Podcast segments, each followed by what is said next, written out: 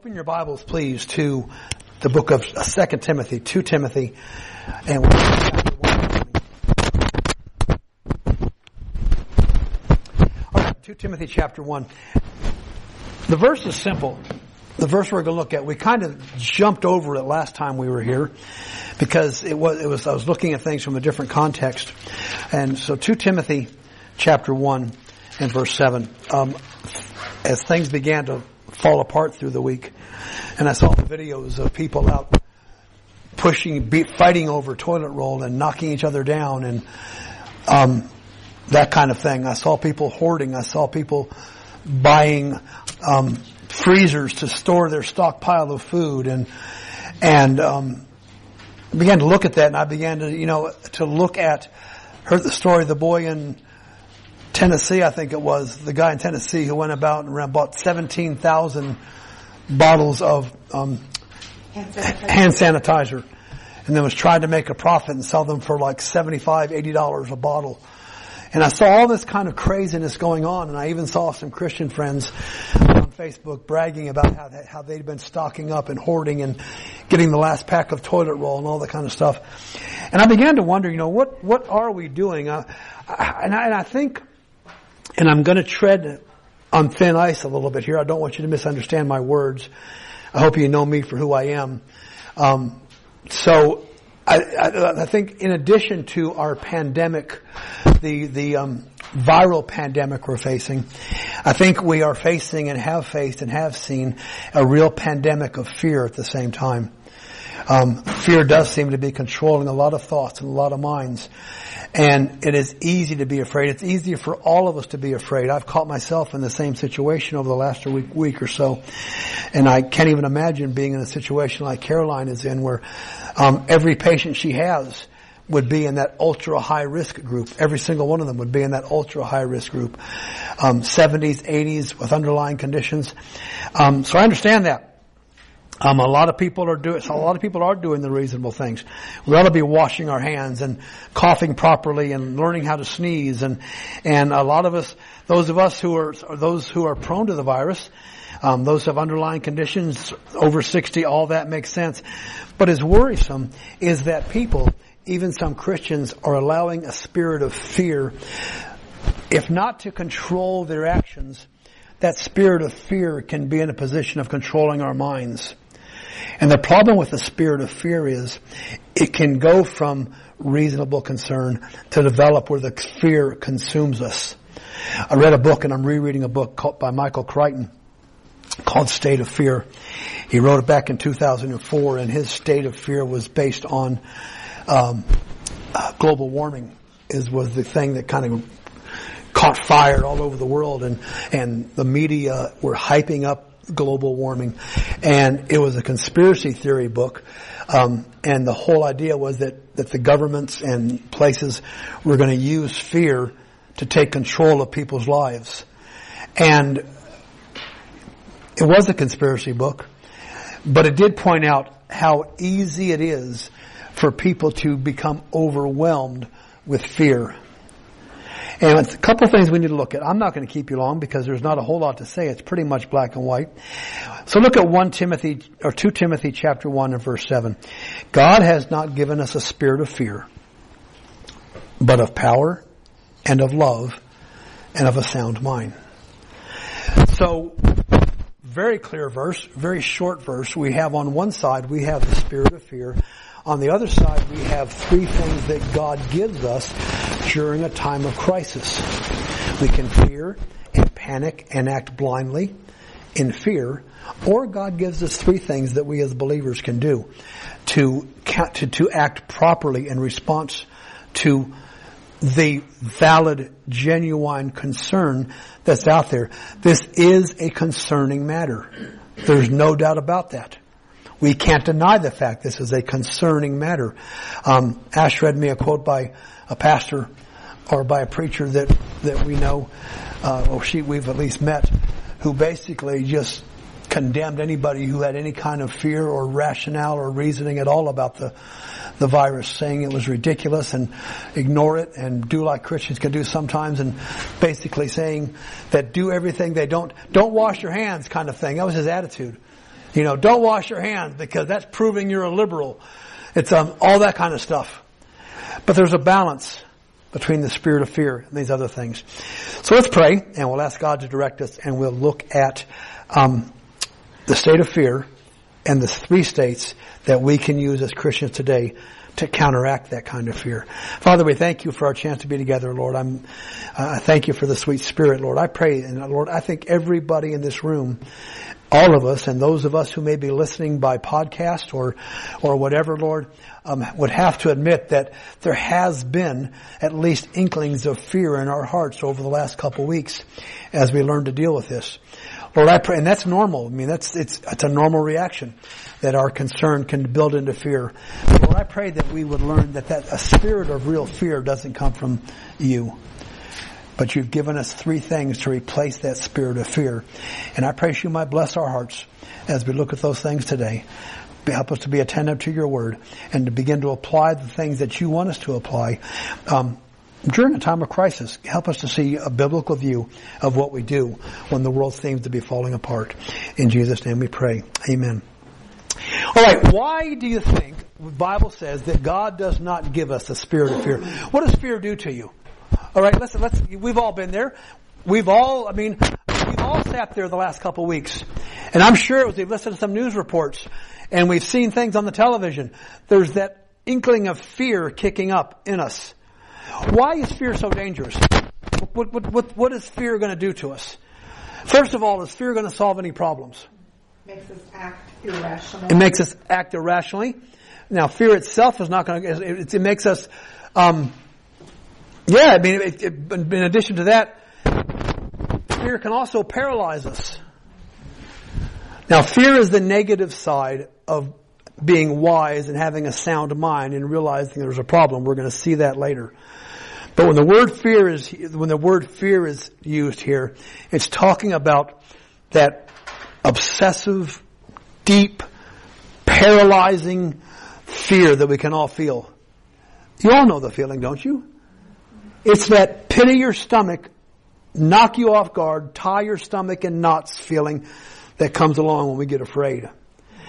the funny thing, not the funny thing, but the strange thing about human nature is people like the buzz of a little bit of fear, don't they? People like scary movies. They like going on roller coasters. They like movies like, what's it called? The Living Dead, The Walking Walking Dead. The Walking Dead. Um, I'm not being facetious. I really have never have seen it. Um, zombies have no interest for me at all. Um, I, I, it's one thing I don't get it. But um, people like to be afraid. Um, I was walking this morning, and Netflix or not Netflix, um, Spotify had an album of children's songs, and an ad they put in it was a new a, a movie What's the movie that has the scary clown in it over and over again? What what's that series of movies? What is it? Okay. And right in the middle of that ad, in the middle of all these lullabies, there's this clown comes on and says, I've been waiting 23 years for you. And it's, it's right in the middle of this, of, of these lullabies. Okay? Now I do know what the guy looks like. I've never seen those movies either, but I do know what the guy looks like. And he's, the guy, they were kind of saying, can you imagine some poor kid listening to lullabies and all of a sudden this Alexa who you've learned, learned to love and trust is talking about waiting 23 years to come get you. Alright? But there is a certain point where kids like to be afraid. Our, our children, our grandchildren, our children and our grandchildren like, could like being afraid so much. So in their little irrational minds, Grampy, scare me. Well, I can't scare you if you're ready. All right? But there is this buzz of fear. And um and people are enamored by fear. And the theory of Michael Crichton's book is that people like to live in a state of fear. There's some perverse nature about us that likes to anticipate the worst. Isn't that true? Because we want, want, want the buzz, we want the excitement of Something about us likes that. But the kind of fear the Bible talks about is this paralyzing fear that controls our thinking.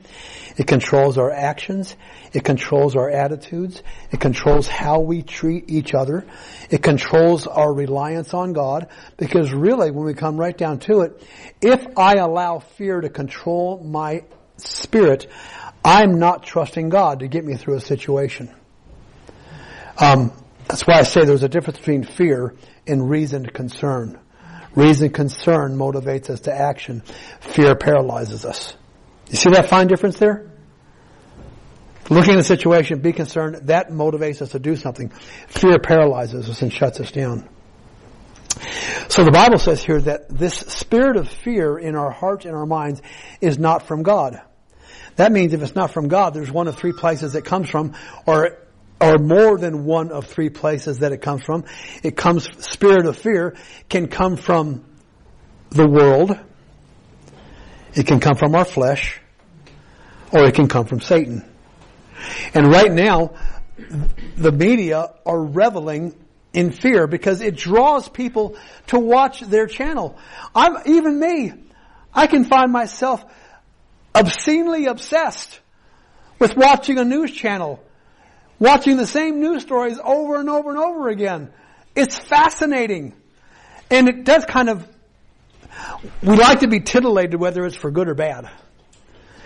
And, but the spirit of fear comes and we become paralyzed and the Bible says that spirit is not from God. So either it's, either, either the world is causing us to fear and I have to admit, I still believe a lot of what the world is doing is motivating us to act in fear. People got afraid and they went out and they bought 200 rolls of toilet paper. They bought every hand sanitizer on the shelf. Um, they they bought six months, trying to buy six months of groceries. Our supply line's not going to be cut off. Okay? Well, hopefully it's not. There's no indication that it's going to be cut off. I was talking to a manager, somebody who was managing of Lidl, and um, how their supplies are keep coming in, and the Lidl warehouse, the Aldi warehouse, are packed to the gills, and there's trucks arriving every single day bringing in the supplies, and talk about how unreasonable this fear was. People are acting out of fear. So the world is doing part of that. The other place that fear comes, it comes from our flesh. That's the me. It's my own me. And I don't know about you, but I find that my greatest enemy most of the time is me. It's me that lets me respond in fear. It's me that allows me to get angry.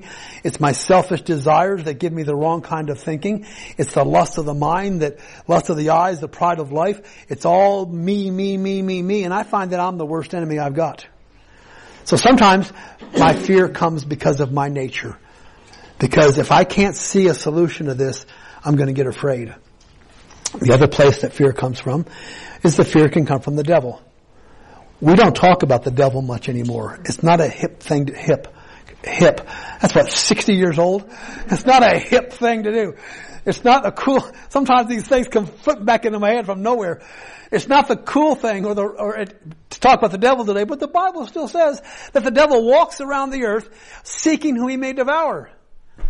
And if we get this little bit of fear in us, we've got to be careful because Satan can jump in and turn that fear into something that paralyzes us and causes us to doubt God and to doubt the hand of God is working. And this is all natural.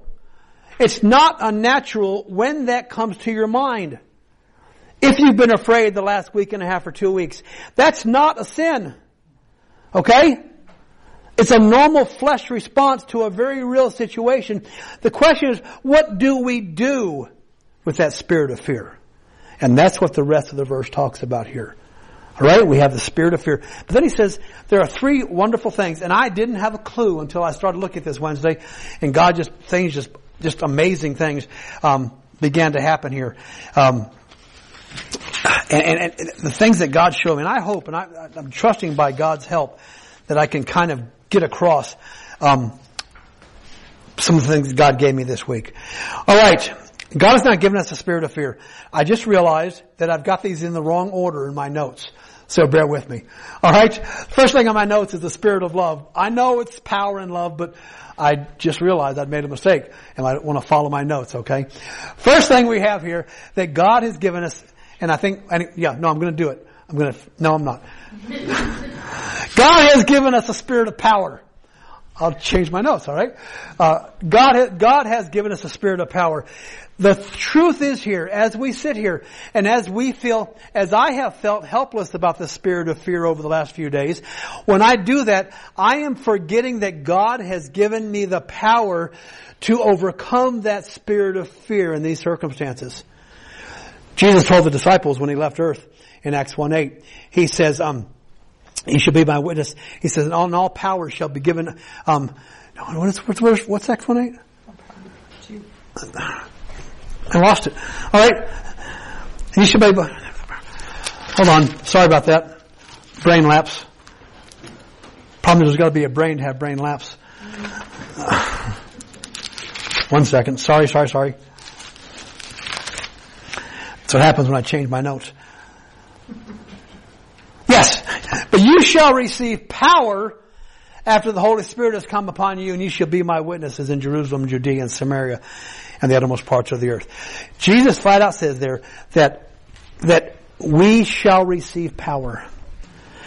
And that spirit of power comes from, from God himself. God has given you and me and the other believers that we know, God has given us the power to deal with that fear. God has given us the power to keep on going even during the most difficult of times. And we don't know what's going to happen. This could, this could be the greatest crisis of our lifetimes. Um, I see it backing off in China, so my logic says it, it doesn't look like it's going to be something as bad as the Black Plague, but we don't know what's going to happen. But we can know that God will give us the power to get through it. We don't, excuse me, we don't have to crumble spiritually. God will give us the power to get through it. Does that mean none of us are going to get sick? No. Does that mean none of us are going to die? I hope so, but not necessarily. I mean, I'm 65 years old. I'm in that group. I feel like I'm pretty fit. We've got people with other underlying medical conditions around here. We've got people in our church with autoimmune um, deficiencies. We've got people. We've got all kinds of stuff out there, and we may get sick and we may die. To be truthful, but you know what the Bible says here? It says that God has given us a power to come to go through those things. We don't have to be broken by this thing, no matter how bad it gets. God has given us the power, and I want to switch because power is kind of the basis for the other, the other two things. Actually, um, He is the all-powerful God. No crisis is too big for God, and God gives us the power we need. We to serve Him, and even if this, even if a crisis, any crisis, I keep referring to our present crisis because that's going on. But no matter in any crisis we face, we can know that God will give us the power to stay true to Him as we go through the crisis. As you look back through history, things that people have endured, things that Christians have endured, here we are 2,000 years on and the church still survives. Because Jesus said the gates of hell will not prevail against my church. Have people died? Yes. Did people helping during the plague die because they got infected by the plague? Yes, they did.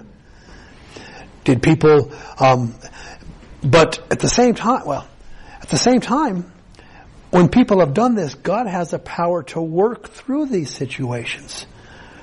Some of the greatest revivals of human history, especially in the last three or four hundred years, has come, have come as a result of a plague or a disease or a crisis of some sort. Because God's people had the power to stay faithful and vast hordes of people turned to God after the appearances of these plagues and these disasters and these illnesses.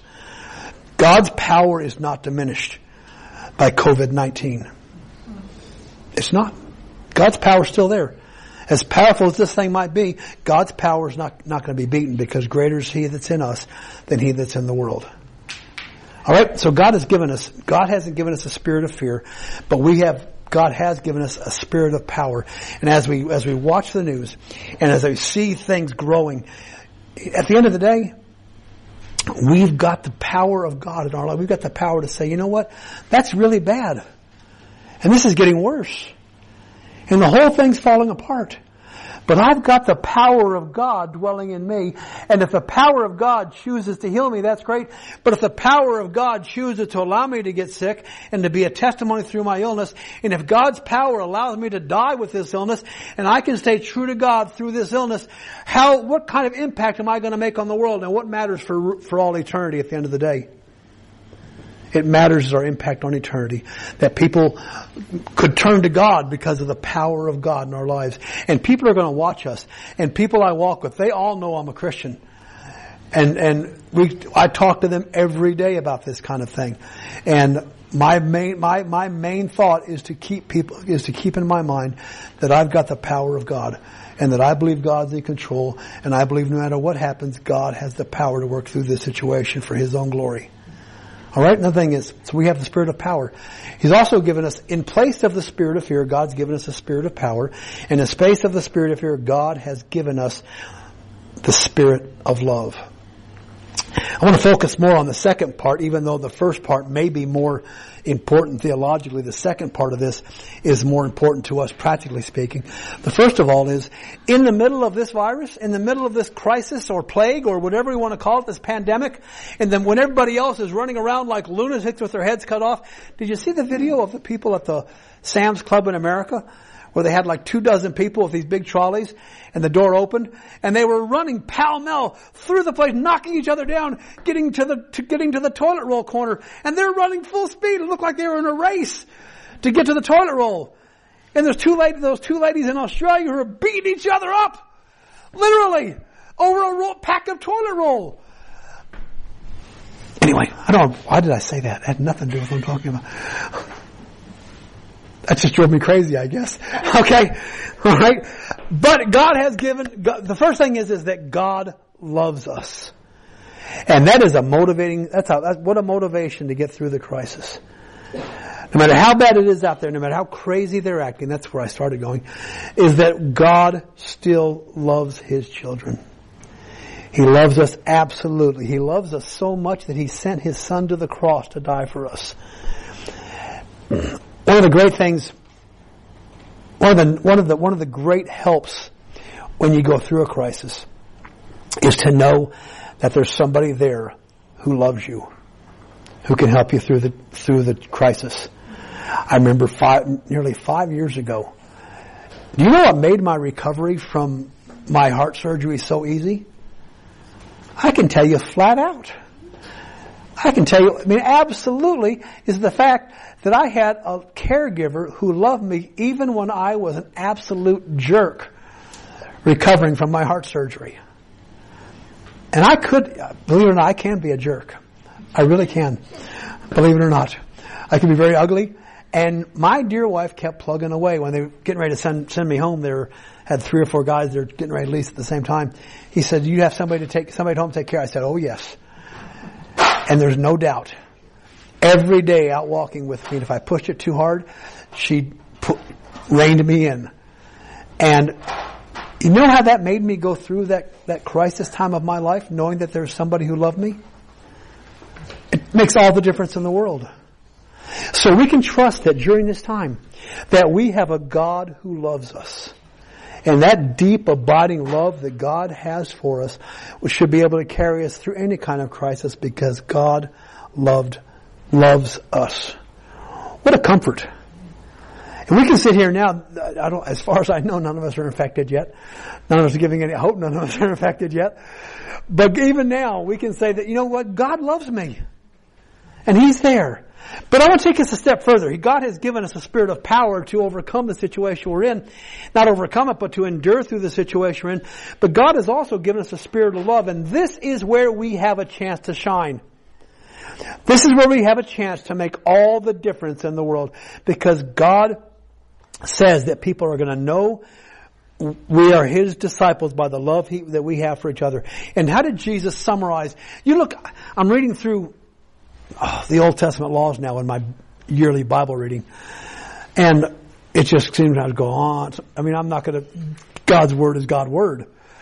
But if you start reading in Exodus, the end of Exodus, Leviticus, Numbers, Deuteronomy, It's like on about this leprosy and that leprosy spot and this discharge and that discharge. And it goes on. Tells you what I mean, this sore and that sore and but you know what? All those laws that God gave for us in the church, how did God summarize? How did Jesus summarize two commandments? One great commandment, but it has, a, has an, appendment, an amendment to it. What's the one law that we're charged to keep? It has two parts to the one law. What does Jesus say? What's the greatest commandment? Love God and love others. You want to put it down in black and white? That's it. Love God and love others. Question is, how much are we going to do during this crisis to show our love for others? Yes, God without a blemish. If you haven't read that Martin Luther quote I put up earlier in the week on Facebook, go back and read it. It's a bit deep, but what a balance he talks about there. Um, sure, we have to take care of ourselves, right? Even if we're selfish, we even if we're thinking, but even if even if we're even if what was that for? We need to take care of ourselves because how are we going to help other people if we're sick ourselves? All right, so we need to take reasonable steps to take care of ourselves. We need to stay away from situations and all those kind of things. We need to take care of ourselves so that we can help others. But at the same time, we have a responsibility to take, to love others and to show our love. We sang about it this morning, that we show our love through our actions, our words and our actions and our attitudes. That means we need to be praying about God can allow us how to show His love to our friends and neighbors and people in our community if this thing drags on. One thing we can't do, one, the one, one thing we can't do that I'm seeing a lot of is we can't go to the shop and buy every pack of anything because it's sure to leave somebody else without. I saw, I saw a picture of a woman at a, Sam, an older woman at a Sam's Club obviously using her trolley as her Zimmer. And she's walking along and she's, she's on the toilet paper rack, which is, you've never seen a Sam's Club. As far as you can see, it's metal shelving, 10 feet high, usually full of to- toilet paper. And when she, when the pictures of her standing there and all that's left is a torn, pack, a torn open package of four toilet roll. That was a great picture to show what happens when we become selfish and overly concerned with us. We need to be careful that we show our love through our actions. And this is the time for us to shine forth and show our light to the world. We need to keep others in mind. Yes, it is vitally true that we use a crisis time, no matter what the crisis time is, to talk about our faith in God. Because our purpose is to see people saved. But then we've got to back that up. If I, if I stand here if I stand here preaching, sharing the gospel with somebody, and I've got 12 packs of toilet roll in my basket, and they say, could I have one of those packs? I'm short. No, you can't. But Jesus loves you. But you can't have my toilet paper. I'm not kidding, folks. That's not that unrealistic. You know what we're saying when we go clear the shelves of stuff for us? I have to have enough toilet roll to get through this thing, so I'm going to buy 1,280 rolls of it. And people are going to suffer because of our selfishness. Yeah, we need to share the gospel. I'm not denying that. I, I agree that's our primary purpose, but we need to back it up with our love. People are going to watch how we respond to this crisis. You claim to be a Christian. How are you doing? How are you do, dealing with all this stuff going on? And I, boy, I tell you, my biggest frustration in my flesh is I want to jump down the government's throat or somebody else's throat and complain about somebody doing this or somebody doing that. But man, if I allow that to happen, what does that say about my attitude? What does that say about my walk with God? So we, we, God has, and the thing is, God has given us that spirit of love in us. They're going to see whether we trust God or not. It's not the time. And I've seen some of this on Facebook. It's not the time for Christians to be mocking and making light of people who have concerns and fears. We can't afford to do that. There are people who have real deep-seated fears and concerns about this crisis. And if my response as a Christian is to mock them and make fun of them, then I, I don't know what to say. What am I doing? I'm not showing a spirit of love. I'm showing an, um, I'm being, I'm being that real jerk. And the word jerk isn't strong enough for a word I'd like to use, but I'm being podcast. So we can be real difficult people sometimes, shall we say. Alright? That's not God's plan for us. In any panic situation, our desire, our goal ought to be on the front line to help others, compelled by the love of Christ. And as Mary said, read the verse earlier, um, about part of our responsibility is to go out and to share, to be there for others. I'm not saying put yourself at risk. Although there may be occasions. I mean, I'm going to brag on Caroline here for a second because, well, because I love her and because she is being an example. I mean, she is on the front line of this battle. And she is risking her, she is risking her health and well-being to be on the front line. I use Caroline because she's here because she's part of us. But there are people all over the place who are doing the same thing. All right, and we need we and and that's the. I mean, sh- willing, and there needs to be at, least a willingness on our part to help others. Don't be foolish. Obviously, if you know somebody's infected, you're not going to go into their bedroom and share a glass of water with them just to show you love them. But there are things we can do. We can do things like, if we know somebody has a need, to go to the chemist, pick up their drugs, come back to the house and drop them on the step. That doesn't even put us at risk. we need to be the ones who are out there doing God's work. Then finally, God has given us a spirit of a sound mind. We talked about sound words and, and, and, and those kind of things, but God has given us a sound mind. That, that means, what that means is, it means that God has given us uh, the, the head on our shoulders to think. And God has given us the common sense to use our heads. God's given us the common sense to recognize reckless abandon and reasoned practice to help others. We have that ability. We have that sound mind. All God wants us to do during these situations is to think. Don't jump at the first scary Facebook post you see. And don't share it. Alright? We are in no position to spread this panic. The world's doing a good enough job spreading this panic. It doesn't need your and my help to spread this panic. What God wants people to, God wants people to see in us is a reasoned, sound mind. And they'll be looking to us as believers to see how we respond. God has given us not a spirit of paralyzing fear. He's given us a spirit of power. He's given us a spirit of love. And He's given about giving and given us a sound mind. What do we do with that sound mind in any crisis? In this crisis in particular. It means we do need to know the facts. Okay? We need to study. We do need to know the facts as the facts are presented.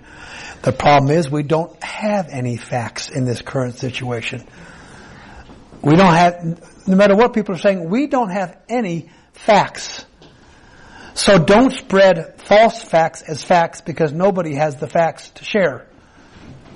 We really don't know what's going on. So don't spread the false facts. We do know there are good hygienic practices that we all should be doing. We all do know that one way to avoid the spread of the virus is to stay away from people. And we should do that as far as is reasonably possible.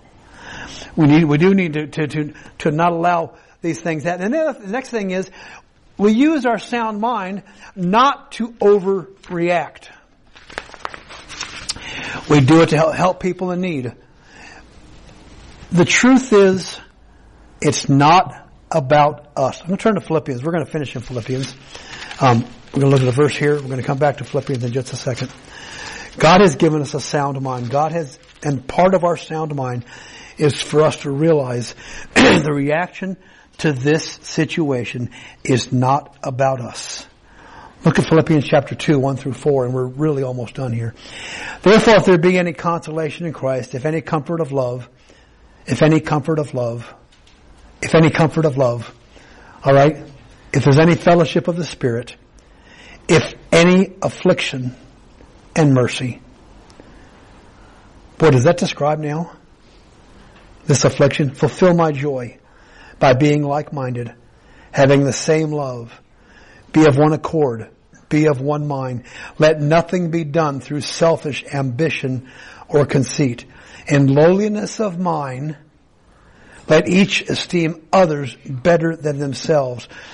Look each of you not only on your own interest, but also for the interest of others. Boy, that is one of the most practical passages I've read on how we're supposed to respond. It doesn't say, does it say there to forget about your own interest? Is that what it says? It says forget about your own interest? No. It says don't focus only on your own interest. Think about other people. Is it wrong for me to go to Aldi and buy enough toilet paper to last a couple of weeks? Is that wrong for me to do that? No, because I, we need toilet paper. Is it wrong for me to go and buy a year's worth of toilet paper? Yes. Because somebody else is going to do without. So, we need to keep in mind every step we take during this time, we need to keep others in mind. That's why it's wise if we think we have, if any of us think we have any signs of infection, that we stay away from other people. Alright? That's putting others first. It's a wise thing to do because we don't know what the contagion factor is. We have no idea how many people we infect or the numbers aren't there yet. So we do the wise things. We think about others instead of ourselves. Um, think before you act or speak. This is something we as a church need to be very, very, very careful of. I'll be honest with you. And I, I don't know if I, I don't think I've come across with this spirit. I've told some of my walking friends this. I tend to be a bit skeptical about the severity of this thing. That's just me, okay? I'm very questionable. I'm, I can be very skeptical about how, when I look at numbers and data or data, whichever way you say it, I, I look at all those things. I can be a bit skeptical about this. On the other hand, there are people who are convinced that this may be the end of the world.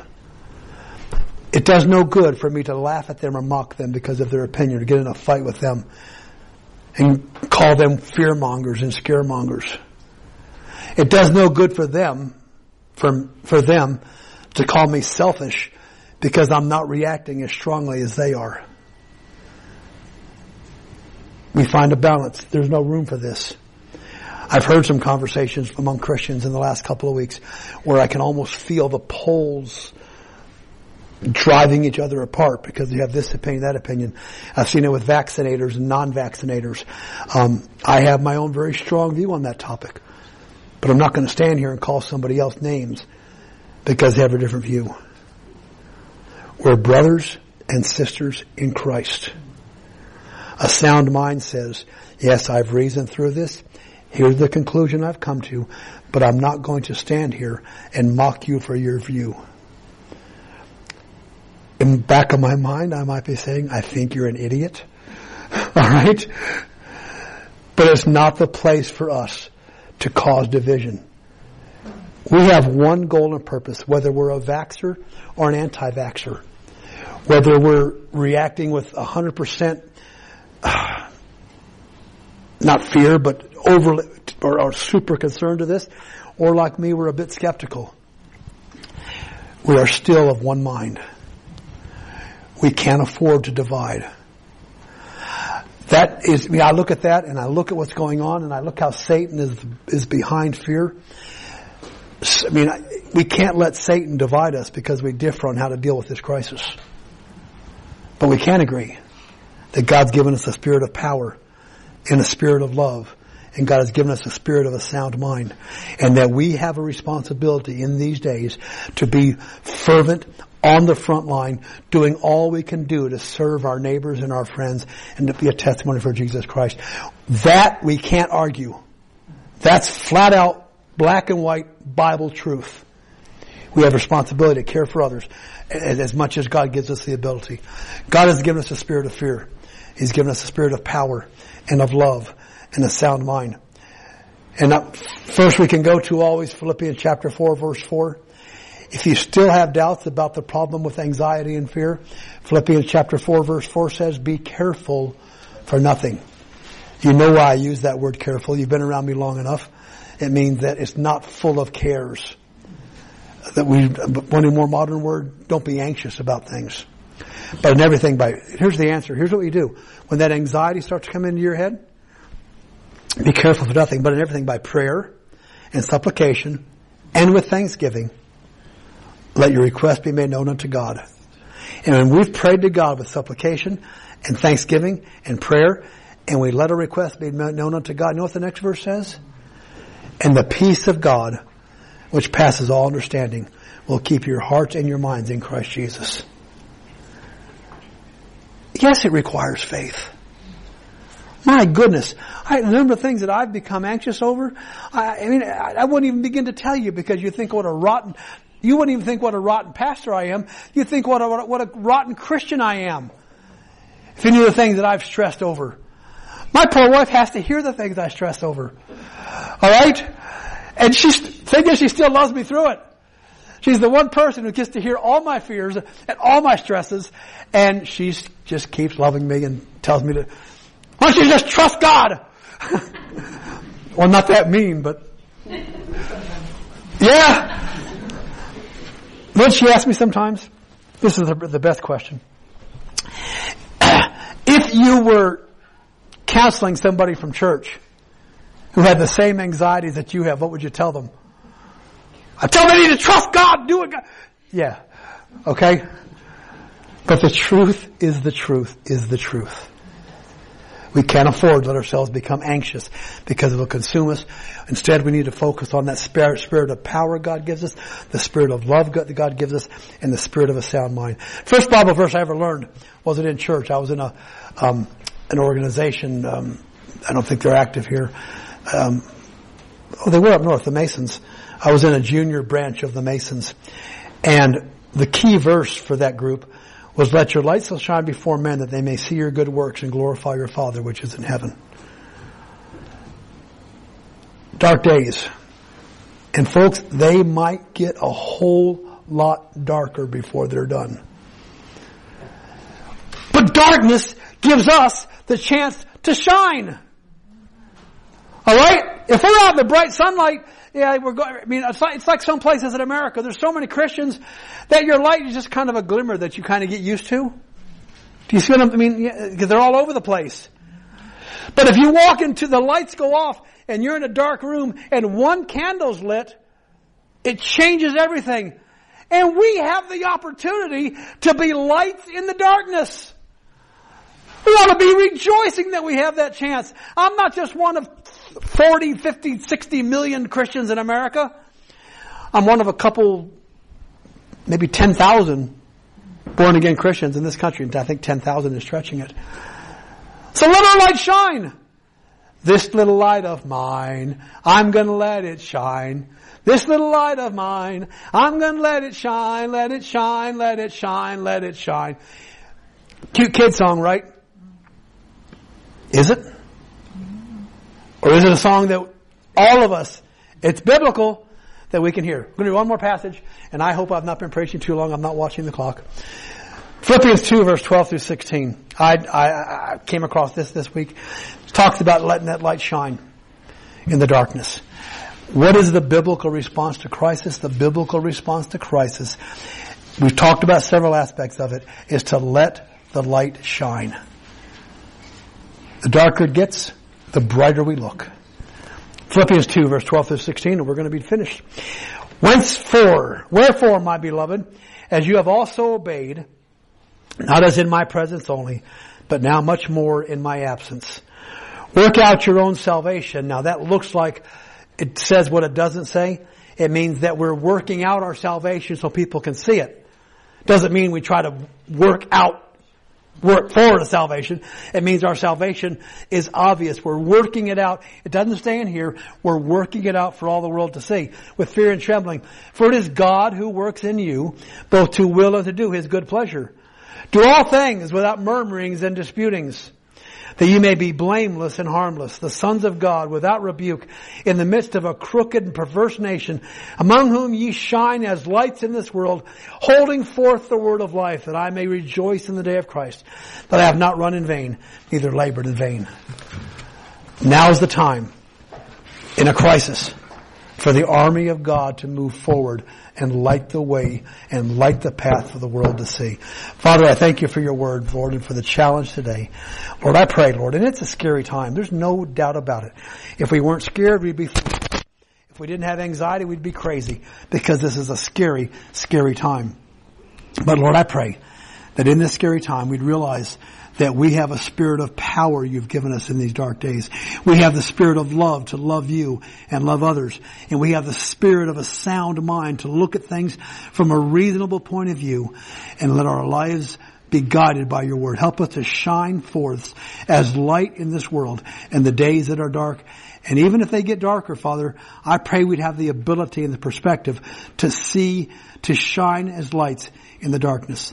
Thank you for your word and the encouragement it is in days like this. In Jesus' name we pray. Amen.